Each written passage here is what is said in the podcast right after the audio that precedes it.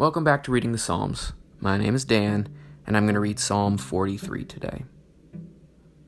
Judge me, O God, and plead my cause against an ungodly nation. O deliver me from the deceitful and unjust man. For thou art the God of my strength. Why hast thou cast me off? Why go I mourning because of the oppression of the enemy? O send out thy light and thy truth. Let them lead me. Let them bring me unto thy holy hill and thy tabernacles.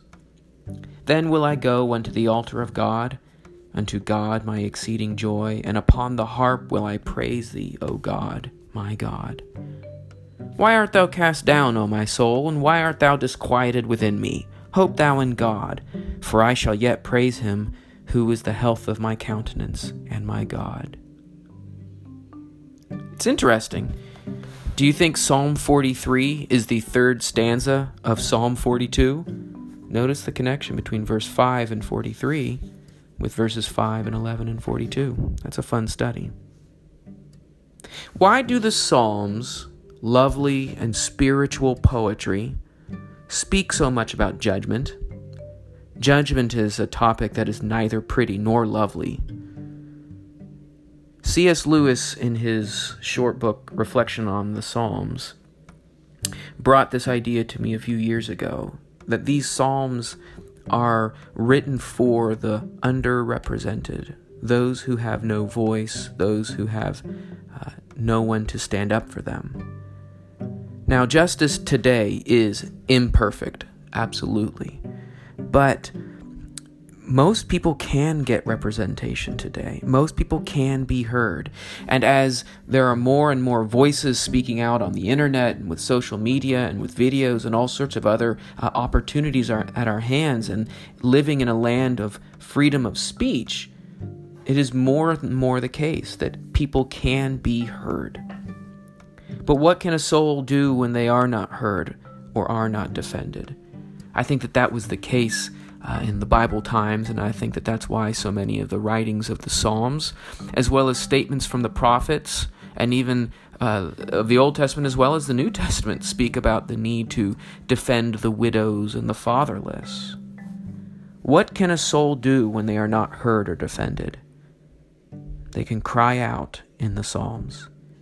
Verse 1 pleading our cause and asking for God to plead our cause and to deliver us in verse 2, talking about the mourning that we feel and the feeling that God has abandoned us. And then in 3 and 4, God's light, God's truth. How important these are to our lives.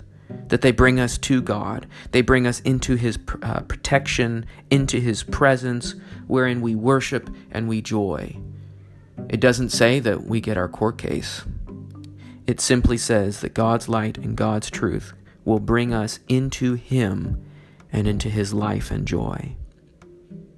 Let's read the psalm again.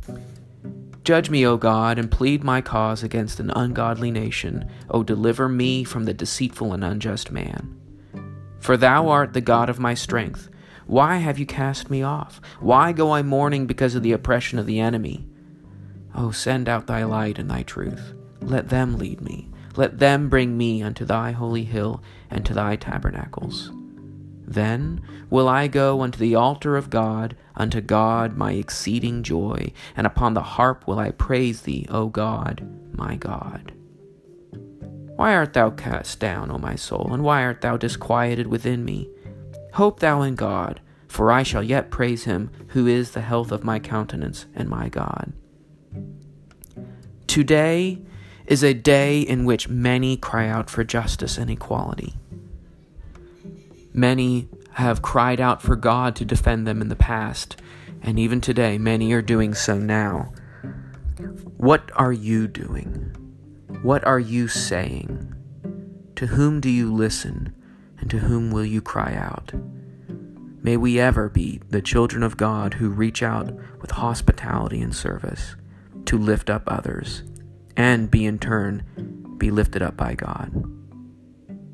Well, thanks for listening in, and hope to talk with you again soon.